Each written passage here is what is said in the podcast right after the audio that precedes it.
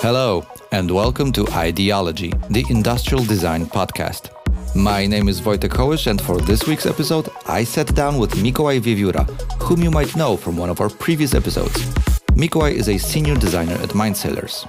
We had a conversation on what it is like for a designer to work on a multitude of projects from different industries, how that affects their experience, expertise, and how such experience helps shape a good team of designers.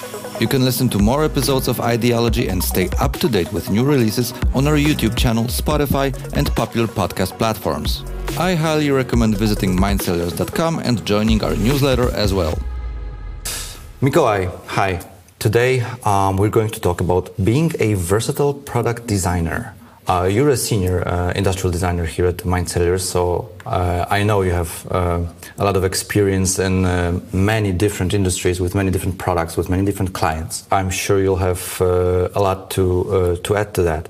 Our clients often come to us with expertise in their field, with a product, with their technology, or whatever usually they're way better experts at this narrow field than we are, but still their field is somewhat narrow. How can uh, how is working with such experts from different industries? Uh, is it something difficult for someone who is an expert not so narrow in a wider range of industries? Uh, well, as usual, it depends. okay. because um, once the client uh, went through the industrial design process, it's quite easy for him to jump into this process once, once again. So you mean if such a client has experience in working with an external uh, yes. team? Yes, because they know what can they expect okay. from from external services, such as industrial design company. Um, but usually, uh, when a company reaches us, it's their first or second attempt to, to design a product from scratch. And that's uh, usually something that they don't know what to expect. Okay. They don't know what to expect, which, what kind of results they get after, uh, after the, the, the period of time of working on, on their product. So it's like uh, you could say it's less about expertise in engineering or design and kind of more about expertise in uh, in the workflow or in the process of developing a new product. Yes, because developing a new product in every brand uh, or every branch of of uh, of market is nearly the same. Okay. Because we have to to know what we want to design. We have to know uh, whom we are designing for. Um, and we have to know uh, what is the at least estimated budget yeah. for, for the po- project and for the end product that we are going to deliver. So these four, maybe five factors are nearly uh, the same uh, in each uh, industry. Okay. But um, of course, there are some little details that differentiate these different projects. For example, in medical um, instruments or medical products, mm. we have to look at standards, at some um, sophisticated um, laboratory tests, okay. and, and so on. So we have to include this into the process so that the end product will um, will meet be, those standards. Will, will meet yeah. those standards. Will comply with them. Sure, but the general process of development uh, for the new product uh, is, like you say, more or less the same. Yes, it's more or less the same uh, because the technologies involved, um, like manufacturing technologies, um, are are similar. This is not very big difference. The difference is in at the end of the process. So uh, my guess, as I have a lot less experience than you in, in this industry, would be that um, clients who uh, come to us for services uh, probably expect uh, to find a company that has a lot of experience in their specific niche, maybe, or do those clients, especially the ones you mentioned, who are maybe doing their first product or maybe their second product. They don't yet have a lot of experience with the process. Uh, do they expect to find a company with a broad um, design experience or rather narrow in their specific field? Um, usually, companies think that um, when having uh, a, a, a, company, a partner that have that has the same experience that they have, is a good partner for them because um, when they want to design, for example, a car, yeah, they would approach a company that had designed a lot of cars yeah, before. Sure. Um, but the car industry is a bit different because they have much more narrow field of expertise because the project itself is difficult because yeah. you have to design lights, you have to design a drivetrain. A car is basically a ton of yes, a ton of different products, yes, all merged into one. Um, so that's why uh, these companies are uh, usually looking for just the style or styling in external companies. Oh, okay. Um, oh, let, let's simplify. What if a company wants to make um, a, a toaster? Are they looking for companies that has experience in designing toasters? and you, you got to the point. Because when we want to design a 100th toaster, yeah. Um, it's not possible to make a living as a company or make a profit as a company just by designing toasters. Yeah, and probably if you would have to design a hundred toasters in your career, then the hundredth toaster either would be exactly the same as the last 50 or something totally not rem- reminding a toaster. Maybe yes, but this drives creativity because once you get uh, 10 same looking toasters, you are bored of that. Yeah. And you begin to think, how might it look differently or work differently? Well, not only look, right? Because we also, well, I'm not sure if it would be the same in the case of toasters, but um, using technologies that are maybe not um, standard in some industry uh, leads to innovation, right? Yes, this drives innovation, and that uh, those factors like um, another function or enhanced function functionality uh, comes after doing different designs for different companies. Yeah. Um, so not only you have uh, uh, sort of a wider perspective or more space for your cre- creativity as a designer, but also as an engineer to use different for sure. Yes, for sure, because we are f- sometimes we are forced to find different technology, because uh, the technology that we would recommend uh, as the first choice of technology um, for our client might not might not be sufficient mm-hmm. because of the economy, because of the uh, um, amount of produced uh, goods, because they are going to produce for example, 1,000 uh, products in a year. Uh, and we would recommend them to, um, to manufacture it in, in a way that is more for hundreds of thousands. Yeah. Um, so we have to look for different technologies to make their products possible. But of course, it has some advantages as well as disadvantages. Yeah, sure. Well, um, I'm, I'm sure that um, for, uh, uh, sure. At least I get the, the impression that clients, um, the first thing that comes to mind when they think about working with an industrial design studio like ours is the not necessarily the technology part you, you just uh, talked about, but mainly the, the look, the design, right? Because that's something visual when you, I don't know, search the web for a company that does industrial uh, design. Usually the exterior design comes mm-hmm. up.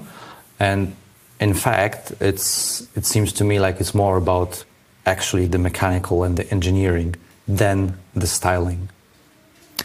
Um, which is also yeah this there's a term that form follows function and yeah. function follows the, the form um, but yes uh, i think that there is a space in this area for the design there is a space for each of the companies like ours, like we deliver not only the uh, the style, the, the external design, but we also uh, deliver the internal design, like Yeah. the mechanical design, Electronics. electronics. The idea on how the product might not only look but also work and be manufactured. Yeah. Mm, Well, that's also. Uh, I mean, I, I guess every aspect only benefits from working on uh, different industries, right? That, like you can also not only incorporate the technology from one industry from one industry into another, but also some aesthetics or some solutions in the exterior design. You can use something you've see, you, you did for one industry and get inspired by it in another, right? Right. Um, right, and that's totally true because we take from one design uh, project into another the ideas um, that might never happen in the industry that we we might be focused on Yeah. are translated from another industry, from another uh, from another project, another idea, from another technology, into the product um, that benefits from that. Yeah. Uh, Mind Sailor started as uh, a company that was making hundreds of pen drives. Okay. so we were there as Okay. Mindsailers. So I didn't know that. we, we started as designing just a one type of product. Okay. Um, That's interesting. but uh, but it was a cooperation. So so Mindsailers was an internal design studio for a bigger company.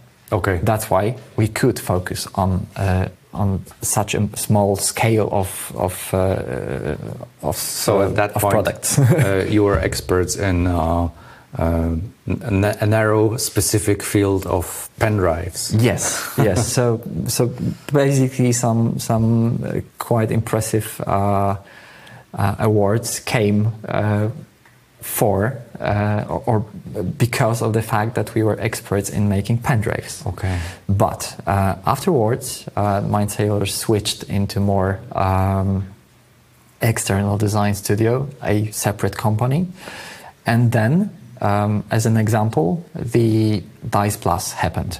Yeah. Mm, and the Dice Plus was a different product. It wasn't a pen drive, Yeah.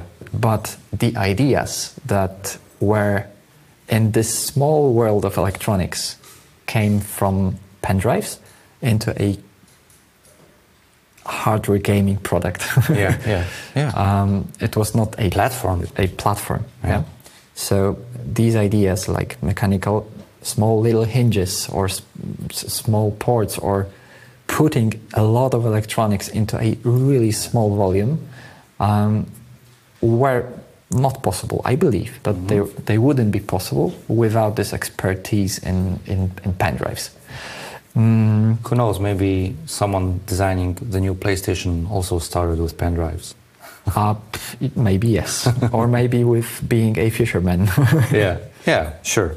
Um, do you have your own um, sort of maybe not preferred industry, but is there an industry that you like specifically like on working on products from that industry? yes, um, this is the medical one.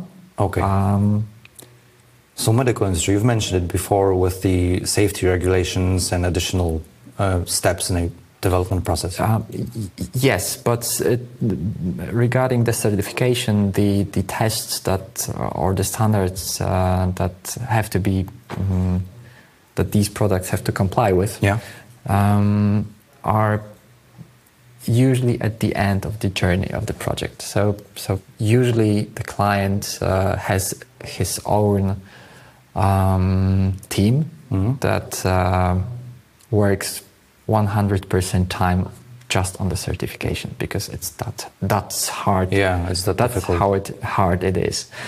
Um, but um, designing the product that is in medical is uh, more satisfying for me as a designer because I know that I'm going to design a product that will help people um, Okay. enhance their, li- their living Yeah. or improve their health. so, it's so it's not your favorite because of the uh, more complex process. It's because of the meaning and function of the product. Yes, definitely yes. Okay. It's definitely more satisfying to deliver uh, a product that would help one single person than making a product that is a rubbish for a million. Yeah, yeah, yeah, sure.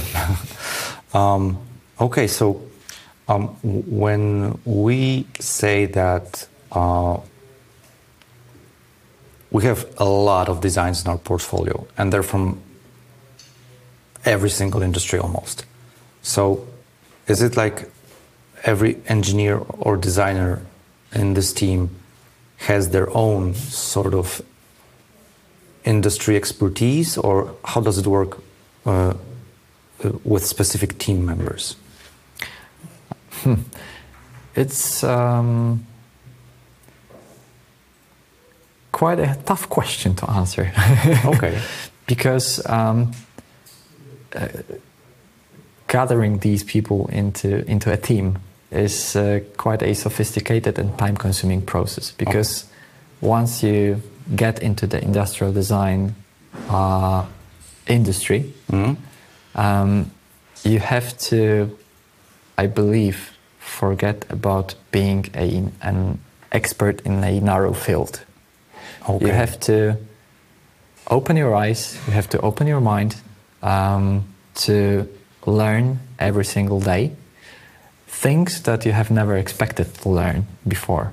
Yeah. yeah. Um, so we are our common uh, uh, our common sense or uh, what we have in common yeah. is something that we have uh, open minds and we have uh, mm, really big eagerness to learn new things. So okay. This is something that is a baseline for the industrial designer. But I'm sure there is something like you, you could say that um, you're specifically good at or that your expertise is something. Yes, and this is what I, I'm going to say. because uh, each of us in the team has uh, their own strength, strengths. Um, as in psychology, as in, you know, uh, when you when you know something about people, yeah. you know that they have their strengths and yeah. their weaknesses. And we try to enhance those strengths and work as a team on these weaknesses. So once um, some people are not good at, mm. I don't know, for example, sketching. Yeah. You don't have to be a really good sketch uh, sketcher yeah. to be a good designer because you are good at different things. Okay. So we have experts in more humanistic approach. Um, they can ask difficult questions that can lead to better understanding of the project because we have to ask these questions and we have to know the answers. Mm. So if we are more, if we were more um, sort of technical guys that expect only the list of things to do, we we will do this, but I don't know if this product would met the initial requirements that were in the heads of of the the expectations, yeah, or, or, or the or, or, was it the, uh, the, expected result? Okay, okay. sort of. Mm. So you mean that uh, um, some might be more technical and like to calculate and analyze data uh, and information, and others are more have a more artistic approach, look for uh, solutions in form or material or each of it. Yeah, uh, there's a pretty nice term about it. It's a holistic approach uh, yeah. because we take all small pieces from from the near field of the design uh, subject mm. and the far uh, far ideas that might never come uh, to to the mind. Okay. If we weren't diverse okay. in the team, because so it's about about a broad perspective. Yes, it's all about the broad per perspective. Uh, of course, sometimes um, we have to switch into our not very expertise fields, sort of, because um, we have uh, projects on different stages, and sometimes uh, people who are good at research, for example, have to jump into the conceptual phase or have to jump into more um, mechanical phase. Um, but of course, they have help from more experience and more uh, advanced in this field. Um, you uh, you said the medical industry is your favorite. Do you have a uh, an industry maybe that is most challenging for you whenever it, you come across it? Well, I think that every project is a challenge. For sure. uh, and it should be. But the most challenging uh, industry is, for me, it's industrial machinery okay. um, Why is that? because of the constraints that we have. Okay.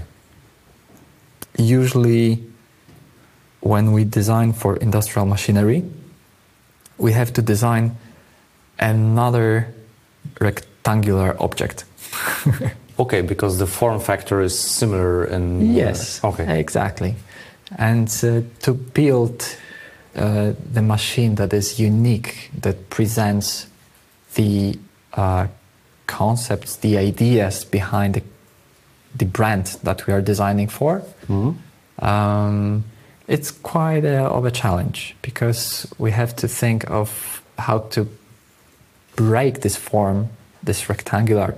Basically, it's more or less 90% of designs that is a rectangular form. How to break it uh, into shape that looks not so rectangular, Yeah. but still remains uh, the um, functionality. It's- Production cost, uh, probably. and production costs. Yeah. Yes, the, the, the functionality is easy, Mm. but but the manufacturing cost mm, is pretty important in this field. I think it's one of the most important things because uh, in this machinery industry, um, margins are not so big because you have to invest a lot of money into manufacturing these goods Yeah. so that the people can buy it. So, um, and these are usually workhorses. They don't have to look pretty. Yeah. Uh, they have to be um, stable, robust, versatile. You know, you can name that- it. That's what they need to project with their looks. That they're robust, that they're stable, Yes. strong. Yes, but I've got one uh, one story about about why design matters. Um, because we were visiting one of our uh, contractors. Hmm? They were not our customers because they didn't manufacture the machines. They Yeah. were using them. Okay. But um, as just as an example on how design can enhance their business was by uh, looking at their old facility or manufacturing uh, site and the new one because they So had You were able to see both. yes we were able to see both because they they've just launched their new uh, manufacturing facility with brand new machines that Yeah. were looking like they uh, really cost a lot of money. Uh, and they did in fact. Um, but uh, the, the, the fun fact is that they uh, brought some new clients into their company and uh, they could um, quote projects with two times bigger margins when they, their clients were visiting their new uh, facility. They were like running tests. Yes, they were line, running tests. and uh, checking what sort of prices they can get. Yes. When showing the old facility and the Yes. new facility. And for the similar projects, for the similar scope of work, they were able to put two times the margin Just based just on the based on the look of Yeah. the of the facility. So Yeah, that is a fun fact. That's interesting. this is something that um, uh, th- thought that taught us something. Yeah, well, uh, uh, like we've been uh, to some uh, trade fairs this year in Europe and and in the US, and a couple of them were uh, different kinds of industrial machines. And uh, when we talked to companies that um, already did invest in a, a nice design of their machines, that's exactly what they said. That it drives the margins and it uh, projects a sort of image that makes um, the brand sort of more approachable or trustworthy. Maybe trustworthy is the right word because you said that those machines need to show that they're robust, that they're strong, that they won't break, and that they will do their job for ages, right? Yes, and that's why when we are going to make impression, we wear suits. We are not wearing t-shirts and Yeah. uh, and jeans. I forgot my jacket. Me too. So not a big deal. Okay, so let's circle back to working with different industries, but mm, not in the sense of designing uh, or any engineering work, but in the sense of working with the engineers and the clients themselves. Okay. Um, uh, like we said, they are experts in their fields. So um, I assume that working with a company that, for example, does a product that's highly focused on, let's say, mm, PCB engineering or, or, or something uh, that is more on the technical side and less on the uh, exterior design, for example. Okay. Um, I assume working with such a client, with an engineer on that side, is sort of a different experience or a different process than talking with someone who needs a consumer product, uh, which whose sales largely are affected by the exterior design. So they're very focused on how the product will look. Uh, uh, would you say that they're the same client, that's the same workflow, or do you also specialize in working with not only in an industry on a type of product, but also with a type of client? Um, we do not have this comfort to, to work with only the clients that we, we wish to work for. Um, but we are trying, and I think that we are able to work with a variety of, of different clients. Um, these clients that are familiar with industrial design are sort of easier to handle. Uh, Okay. Because they already know that design takes time, uh, as well as any other stuff that uh, uh, is in common with developing a new product. It Okay. takes time. Um, and we have clients that uh, do not understand it yet. Okay, so you wouldn't say that those clients differ, like uh, one being super technical uh, and the other being s- super, let's say, artistic or creative or whatever, um, but they more differ on whether they were, went through the process before or not.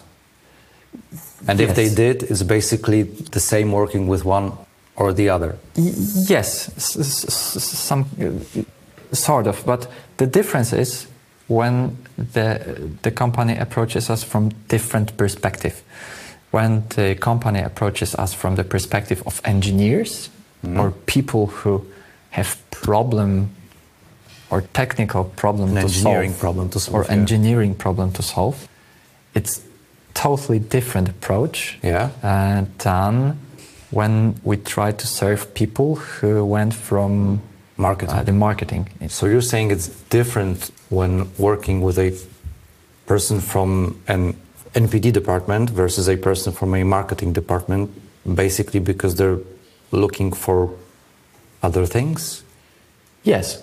Um, from when when people from marketing approach us, they need something juicy and some something beautiful, just something that runs emotions in our client, in, not our clients, in their, their clients. So um, they are more focused on um, how this product might be perceived by their clients. So the difference is that the marketing does not judge the project. Their, Oh. their, their clients do. Yeah. So um, this process is a little bit harder in terms of uh, making a design or a stylistic that is okay with their clients. or if the wow factor, as we, we, we tend to call it, um, is uh, big or small, but for the customers of our client. Um, and when we are speaking with more technical part of the company, like new product development, like R and D, um, these engineering uh, requirements are usually more on the side of manufacturing costs. Okay. So t- they would like to take down the costs as much as possible, while still having the good design. yeah. They are Not not, the best, aiming at the yeah. best. They they want to have the good design with still reasonable manufacturing costs. And the difference is that the difficulty lays in different sides. When we have to make something that is bold, as we have in our uh, claim, um, we can do this. But something bold also usually means more expensive to make.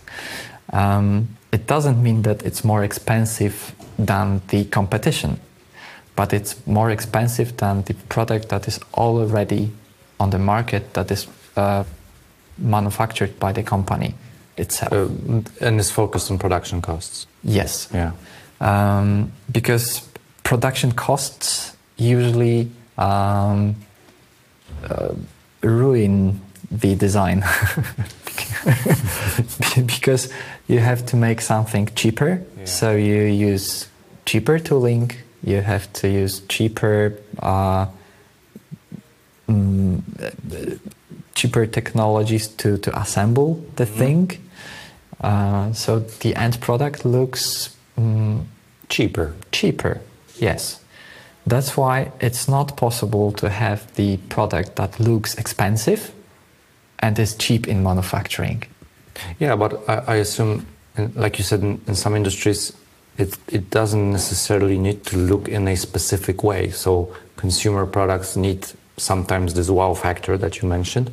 Um, industrial machinery uh, needs uh, this very solid, robust look and uh, not to be too expensive in manufacturing in order, in order, to, in order to keep up with the competition. Yes. Um, and probably, I, I'm guessing here, that there are some industries where it's uh, looking cheap is good enough. Yes, definitely, yes. Uh, they are not focused on aesthetics as much, but um, of course, there's still a room for industrial design um, while thinking of product that is looking cheap and is cheap, because the perfect example of uh, of the cheap achieving design or the, or the cheap designs in manufacturing is uh, IKEA, for example, Okay. because they uh, strive or they do a lot of research, a lot of trials and errors to make the product uh, cheap, but still looks kind of good. Yeah. But it's not that easy as well, because uh, taking these costs down to the level of IKEA, for example, is uh, simply a matter of quantity. Yeah, so mass production allows for Yes. a unit to be lower, priced lower than with lower Definitely, uh, yes. amounts of Uh, production. they can afford to put several hundreds of millions of dollars yeah. to develop a Production set line. of products Yeah. uh, that uh, that will be mm, i- and in the end uh, mm, cheap enough so that every one of us can afford it. But we can afford it because of the fact that it is mass produced. Yeah. So it's sometimes, I, I, I guess it might seem, especially for companies that are in for developing a new product and it's their first rodeo, sort of, so to speak, that they see something on the market, they see it's cheap, so they assume probably they should also be able to make it cheap if they go to a design company, right? Yes, and this is the wrong assumption because they have uh, forgotten that behind these cheap products, there is a big brand Yeah. that spends a lot of money into marketing and spends a lot of money into the production um, efficiency because when they do the production, they do it efficiently. You, as a smaller company or as a manufacturer that is already or or almost at the beginning of this journey of making a product, you cannot expect to be competing with the price. Yeah. You have to compete with different values. You have to compete with functionality, um, but as well as most um, important things like rep- repairability. Repairability. Like- yes, like you can repair the product that you that you manufacture, because of course sometimes mass production um, leads into uh, products that are w- single use. Yeah. Yeah, and sure. nowadays, um, it's not only important for our environment, but for the people to have products that can be repaired or re- refurbished. yeah, sure. So that they can have their second or third life. Mm-hmm. So if you work on these values and industrial design studio can help you with that, um, you can have um, success, but of course on a smaller scale, because you cannot measure the success of your product with such giants as IKEA, I don't know, Decathlon or something like Yeah. this, because it's not possible to compete with them with the price. Sure. That must be uh, difficult to understand for some starting business women or men. Yes, when you are starting the business, I've already uh, read a, uh blog post about it. Like you are a, um, you are aiming to start your business, and you think that you can sell your product cheaper than your competition. You didn't do your homework because this price is not a uh, is not by surprise. They have uh, precisely defined this price because Yeah. of their marketing research or market research, the target group, the possibilities on the market that they are selling on, and many different aspects. So you need to accept that you don't know a lot when Yes, starting. When you are starting. So mm, we can help at least with product development. We cannot help with marketing because this- it's it's different different area of expertise. But yeah, sure. Um, Yeah. Like speaking of uh, the manufacturing process, uh, the cost of tooling or logistics or whatever. Um, uh, when uh, you worked with clients from different uh, industries and some products made it to the market, some products didn't. Uh, did working on those different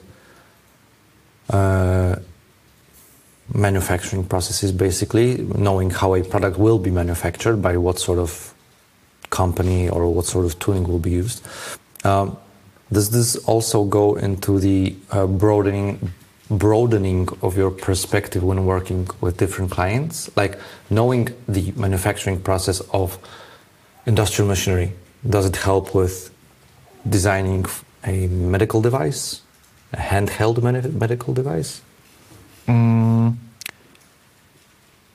sometimes in small details, yes, because um, we know we get to know different technologies that are new on the market. For example, five years ago, uh, 3D printing, which is totally uh, observed in the world, that you can have 3D printer at your home, you can prototype whatever you want. yeah like five years ago you probably could have like a desktop printer You could have. Yeah. Um, but five or seven years ago, um, something has changed in the area of manufacturing by 3D printing. Because um, several years ago, 3D printing was perceived as just a, as a prototype uh, technology. Nowadays, we've got uh, implementations of this technology into even mass production. yeah But of course, these are small details or things that mm, can be manufactured in in different ways. For for example, injection molding or vacuum casting or whatever it whatever it is, but it's um, more economical to 3D print these mm-hmm. parts. Uh, so we tend to use these technologies from industrial machinery in uh, consumer electronics, for example. We can 3D print a part that is not visible, mm-hmm. but is uh, that but can be, for example, customized. Can have uh, you can produce, for example, two thousand uh, devices, but uh, each hundred of them has different part inside. Yeah. Okay. And you you can do this by injection molding, but it's expensive, um, more expensive than when you have mm, th- these individual parts 3D printed. They are not visible to your eye. Yeah. So you don't care. The, yeah. Yes. So you don't care, for example, about the surface treatment, because we are still, um, and this is something that has to has to change, I believe, uh, in our perception of good design. Mm-hmm. It is happening, but but not in, in such a scale that I wish that 3D printing and uh, surface finish mm-hmm. and our perception of the quality of the surface okay. um, should change because 3D printing does not produce the surface quality that uh, injection molding does.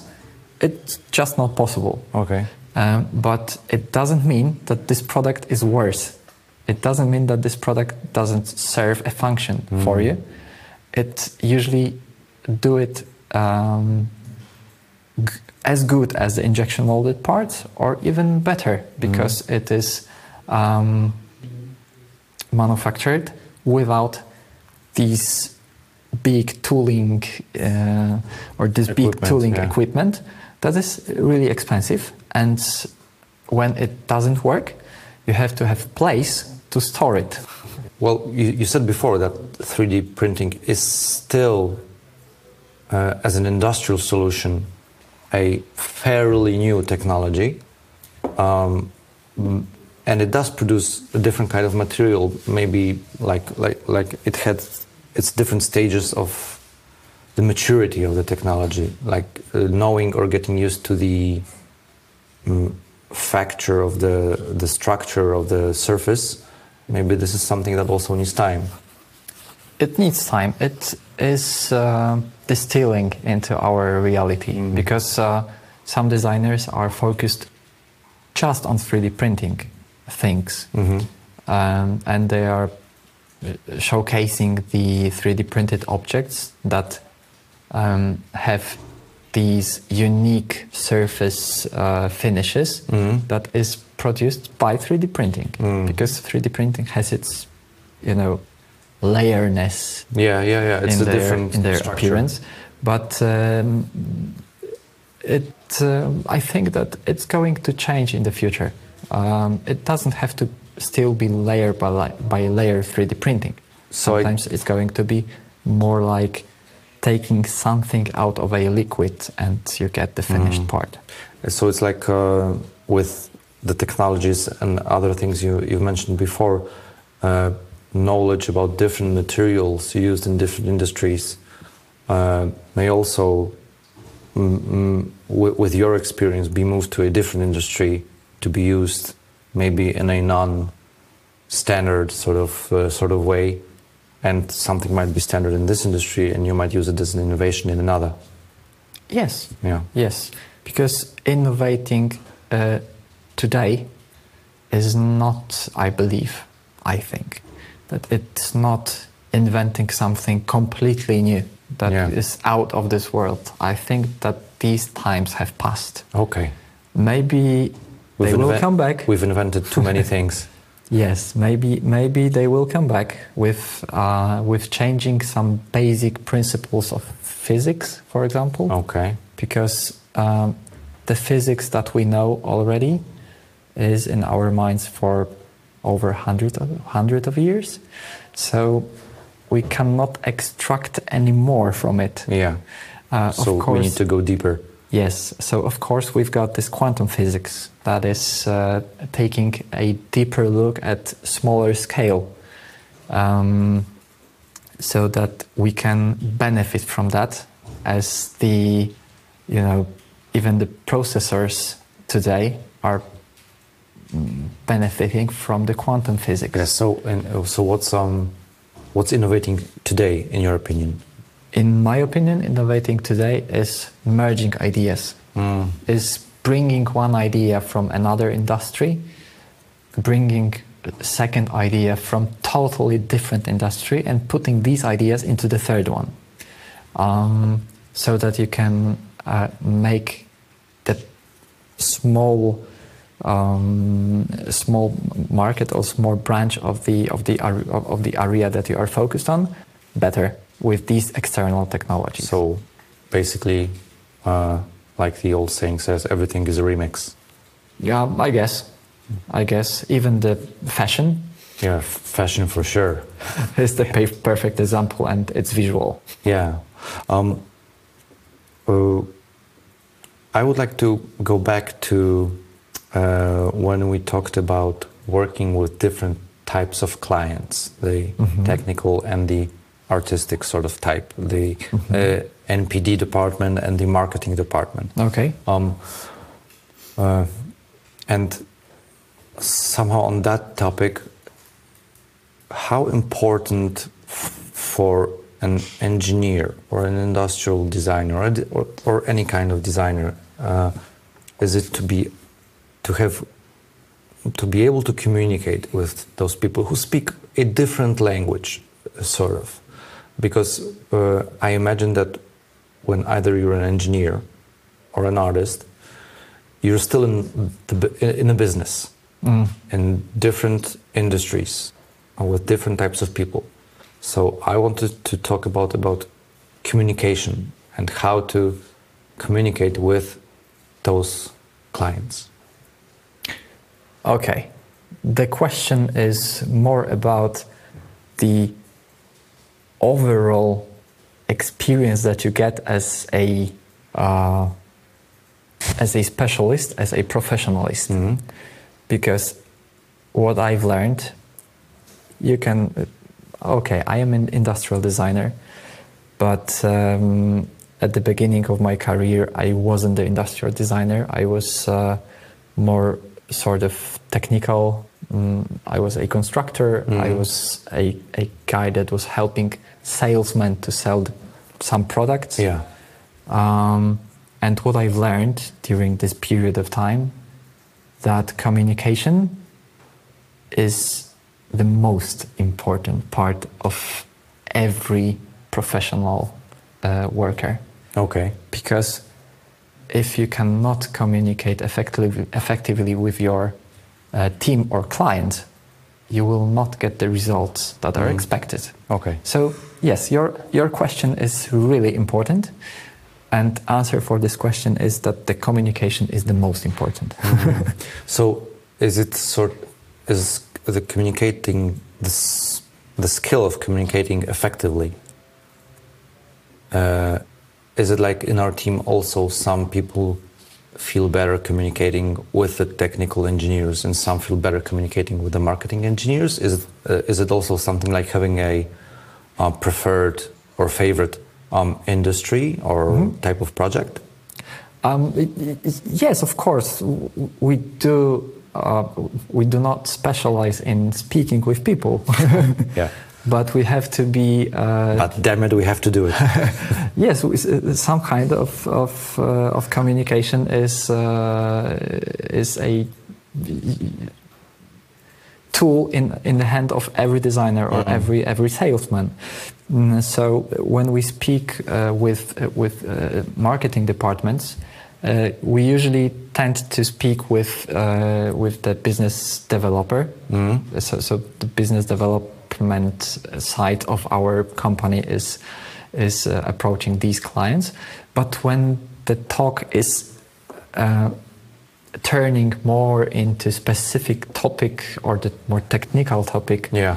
Um, uh, the, the the business development uh, j- s- s- asks They- for help. Yeah, they can deliver. Yeah. Uh, they cannot answer these questions, Sure. which probably can be answered by each of us, each of the designer that we have.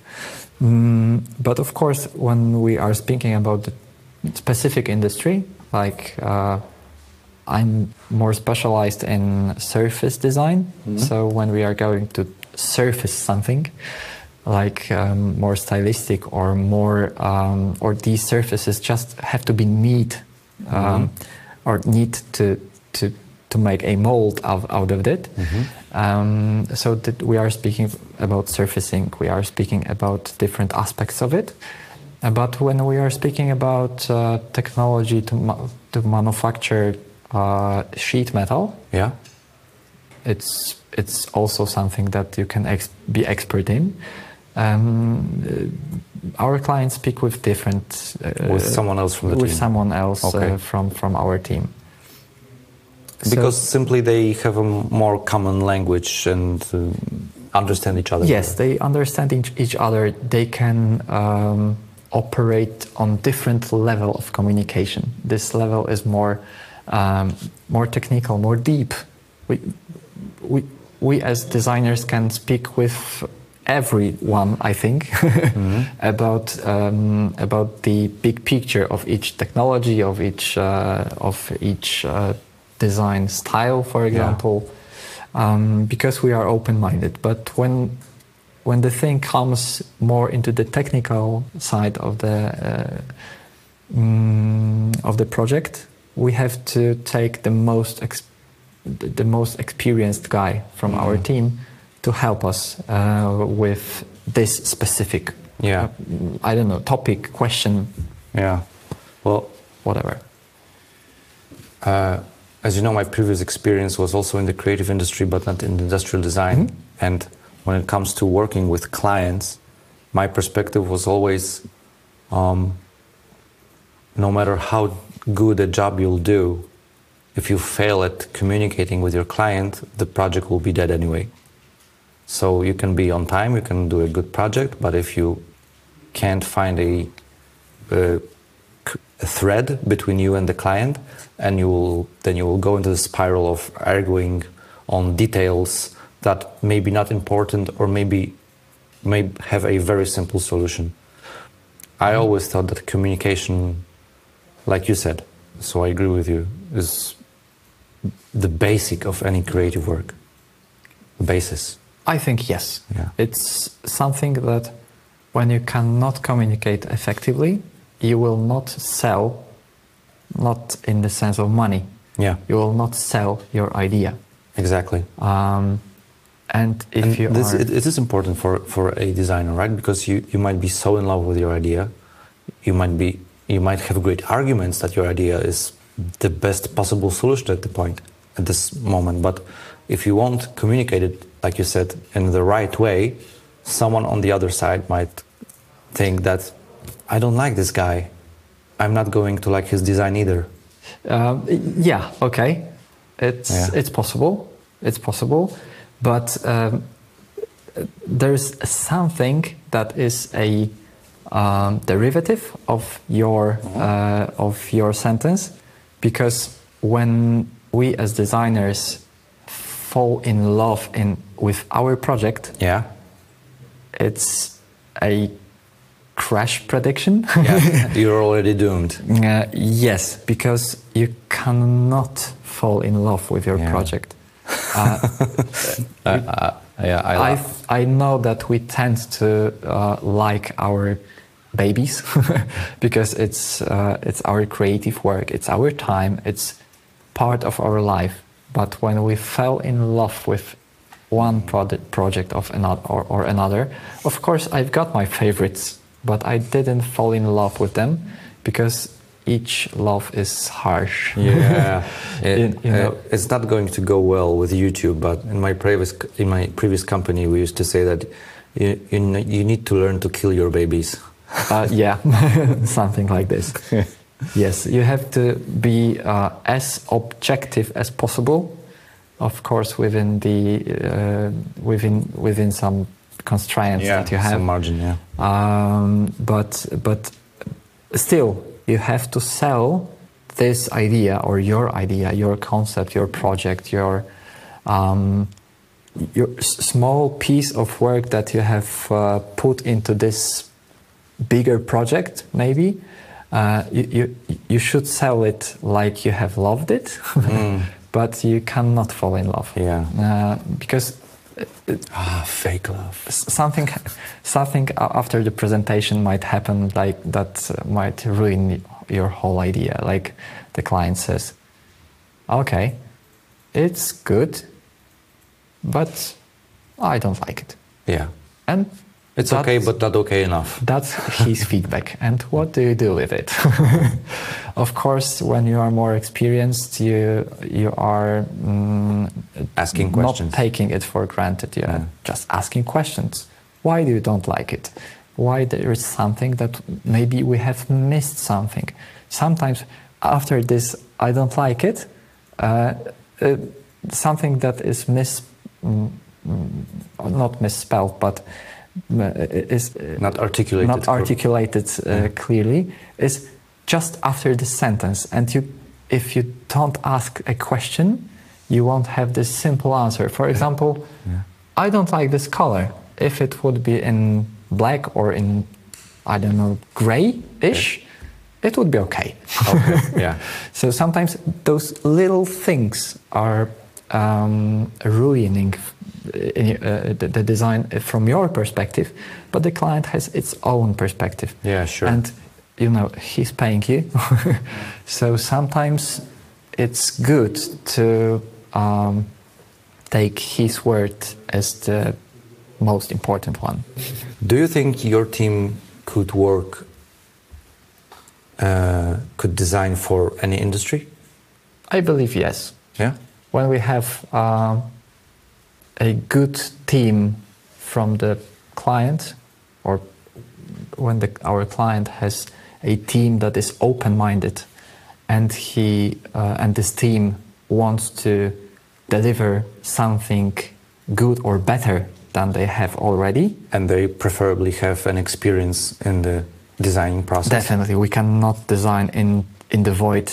We have to design uh, with people for people, uh, and I believe that when uh, meeting these criterias um, is is on a good on a good level, we can um, develop product in every brand or every market possible. Great. Okay. Well, thanks a lot for the talk today. Um, we, were, we were talking about being a versatile product designer. I, I think we've touched a lot of interesting interesting topics on that. So, till next time, I guess. Till next time, thank you. Cool. Thank you.